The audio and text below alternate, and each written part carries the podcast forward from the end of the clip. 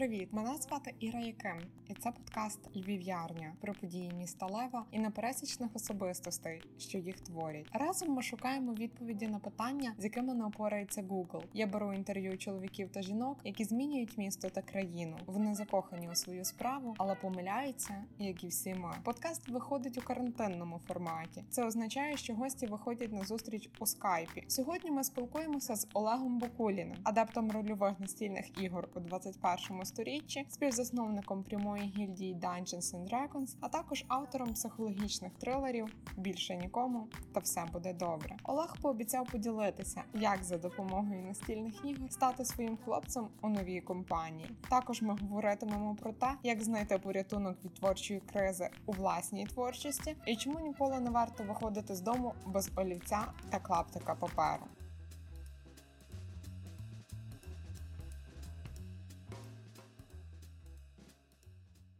Вітаю в останньому ми з тобою бачилась три роки тому.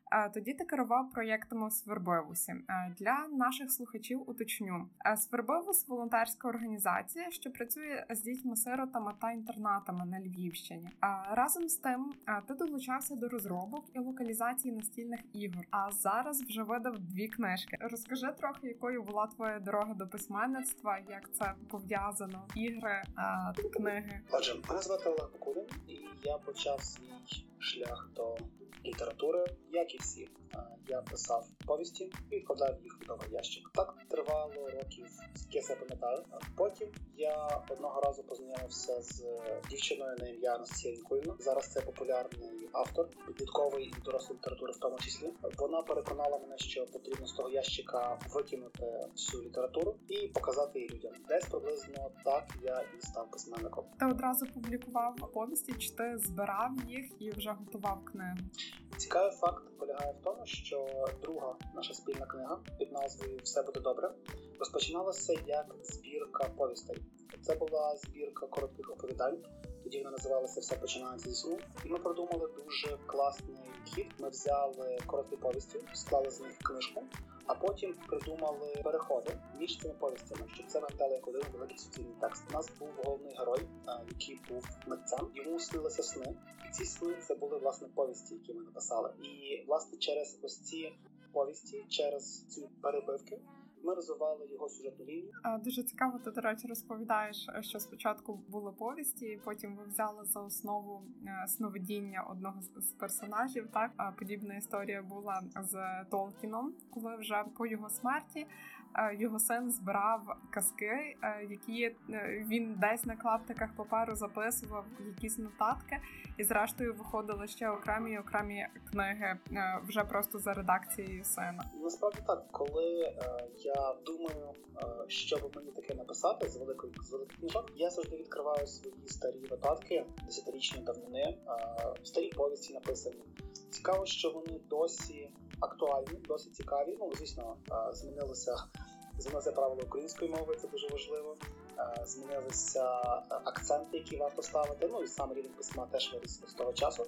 Але можливість мати такі от нотатки, можливість подивитися на себе, подивитися, що ти думав тоді, 10 та 15 років тому, це дуже корисно. Я пам'ятаю, що в минулому, коли я тільки починав це писати, в мене було дуже багато ідей. Взагалі, коли ми молоді юні, у нас дуже багато різних ідей, які ми хочемо реалізувати, але дуже виходить.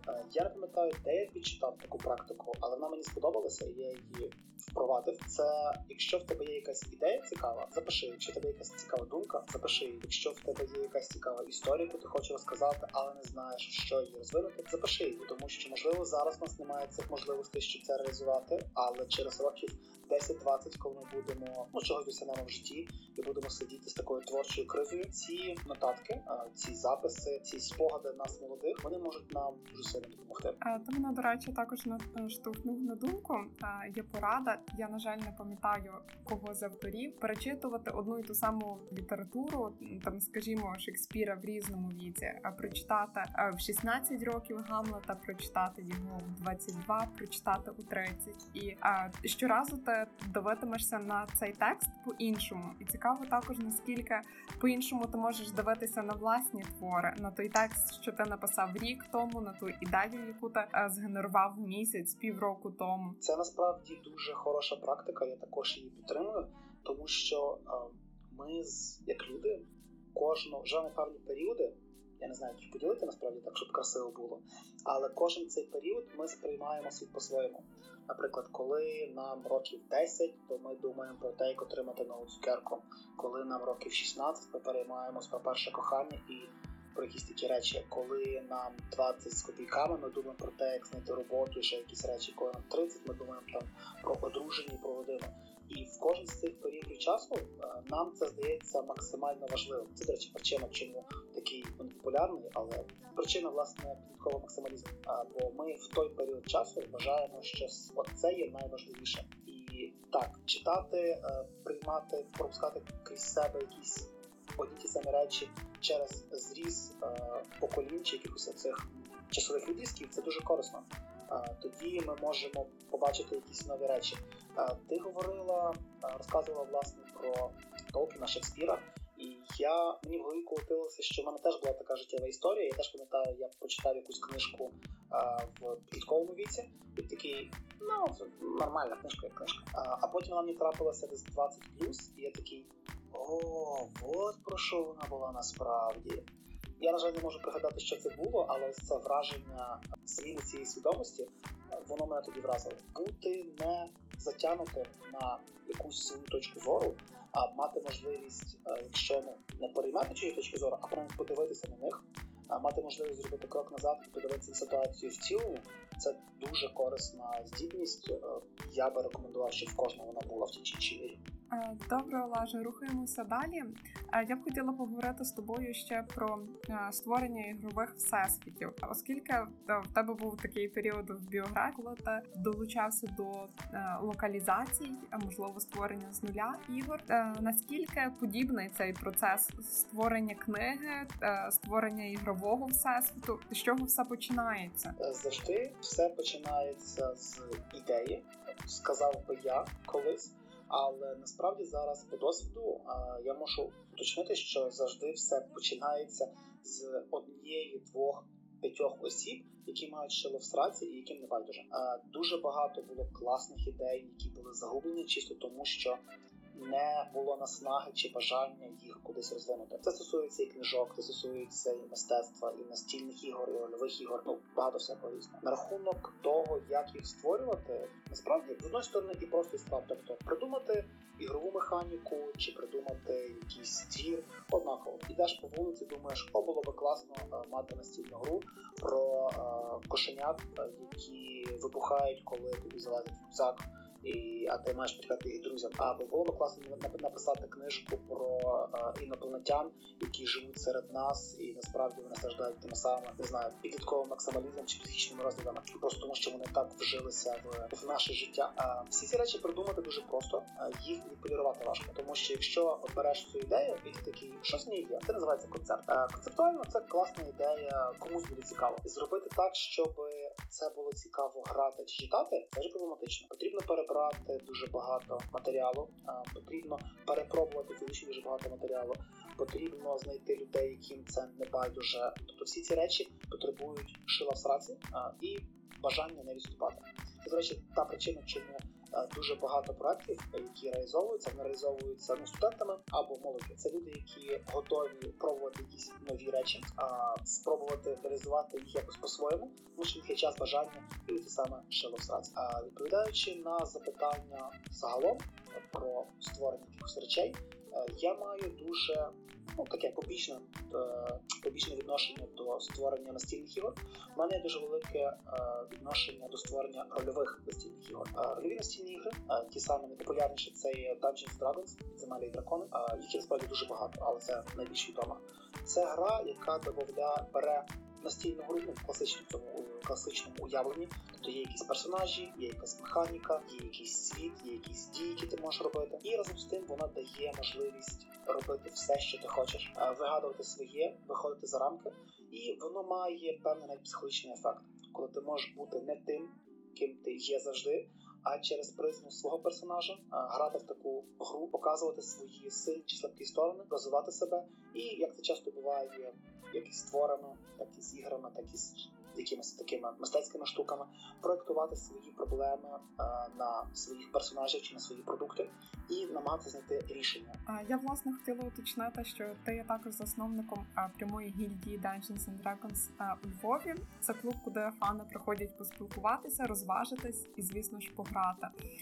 Хотіла тебе запитати також, в чому особливість цієї гри, е, чому вона зібрала так багато прихильників? Бо власне Вікі каже, що це найпопулярніша рольова гра у світі, ти вже частково відповів на це питання. Єдине, ще хочу уточнити. Ти часто жартуєш, що настільні ігри е, широко відомі у вузьких колах. Чому так?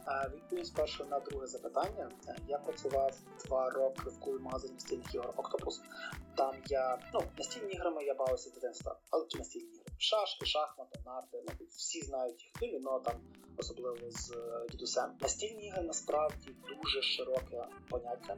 Це все, що дозволяє проводити час з користю своїми друзями.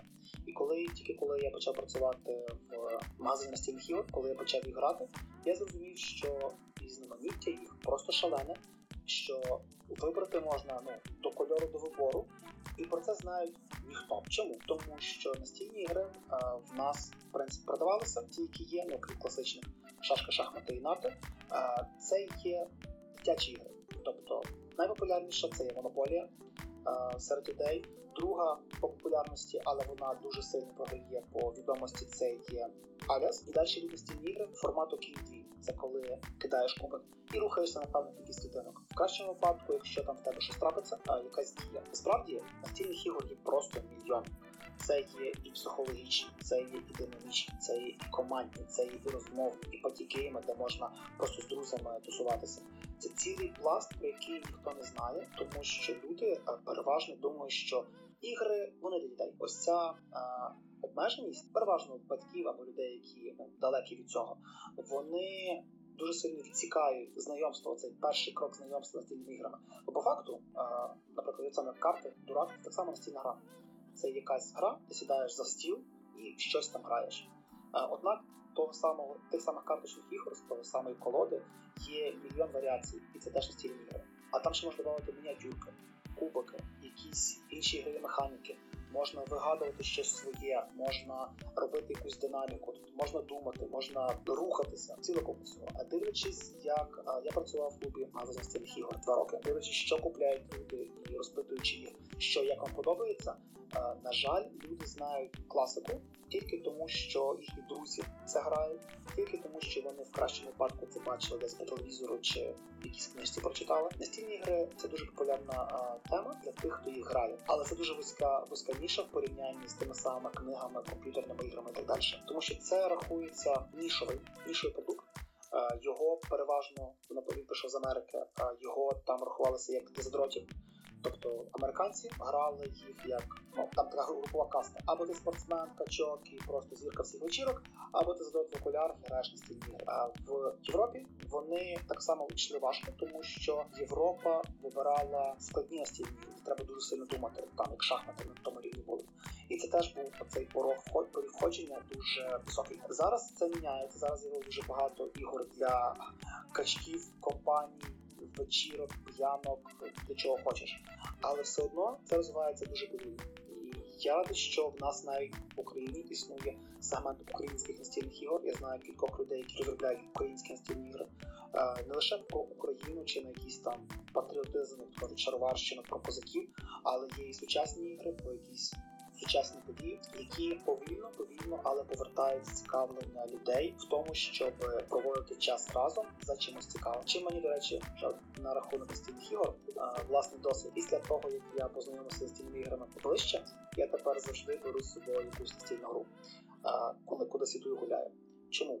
Тому що дуже часто буває така ситуація, коли там збираєшся на зустріч випускників або з якимись друзями, яких давно не бачив. І завжди буває така ситуація, що виникає пауза, коли от ви ніби запитали про погоду, а як сім'я, як діти, а ти як, а ти як, а сам як. І от уся от пауза, коли ти не знаєш, що говорити, вам ще разом сидіти годинки дві, і така от некомфортна пауза. І в такі моменти завжди витягують стільні ігри і кажуть, слухайте, давайте зіграємо таку штуку. І це дозволяє не лише загадати ось цей е, момент небезпеки, а й разом з тим дозволяє є людям показати, що ось ми разом граємо, нам класно разом. Ну воно таким чином допомагає з'єднувати ті чи інші відносини. Можеш на вскидку назвати топ 3 топ 5 настільних ігор, які можна грати від двох гравців? От не від чотирьох на компанію, а власне е, прийшли чоловік, дружина з роботи і можуть побавитися. Тут насправді дуже цікаво, тому що а, ми з дівчиною такі, ну теж посильно книголюб, книголюб, настільно гравці. І в нас є проблема зібрати компанію, особливо зараз карантину, в принципі, дуже проблематично зібрати компанію. Тому в нас є настільні ігри, які ми граємо вдвох, і вони дуже гарно показують себе вдвох. Тому так я маю може бути це, запитання. Отже, серед моїх топ ігор на двох. Це буде Румікуб, настільна гра, чимось нагадує доміно, але де потрібно до речі подумати. Це будуть страшні сказки. В оригіналі вони Dark Tales, якщо не помиляюся. Гра від двох на чотирьох гравців в форматі темних казків братів на збір комбінацій, але дуже класно себе показує власне в дуельному режимі на двох. Гра «Сім чудес дуель це гра на дуельний варіант на двох. Варіант популярної гри «Сім чудес на велику компанію. На двох вони переробили механіку, і вона теж дуже класно заходить. Я зараз гляну на свою шафу, що в мене ще лежить. Археологія гра про археологів, які розкопують різні древності єгипетські. Е, гра на виснаження колоди, де потрібно витягувати карточку. Якщо там тебе все добре, то все добре. А якщо трапляється якась халепа, то потрібно на неї реагувати. І, звісно ж, Pixie Tactics. Це така задроцька гра на двох гравців у форматі 16 біт, де є персонажі, і потрібно перемогти ворожих персонажів. Вони всі прості до опанування, вони всі дуже реграбані. Це означає, що це не на один вечір. То ми їх граємо вже ну, два роки з копійками. Весь цей набір набір ігор. Е, і це лише ті, які в мене зараз є біля себе, тому можна підглянути і змахлювати відповісти. Загалом ще дуже багато до кольору до вибору, кому що подобається. Е, дуже дякую за пораду, Олеже, і взагалі дякую за розмову. Нагадую, це був Олег Бакулін та Львів'ярня, подкаст про події міста Лева і талановитих людей, що їх творять. Сподіваюся, що після розмови з Олегом у кожного слухача стане більше ідей, як скоротати осінні вечори з користю і робити це весело.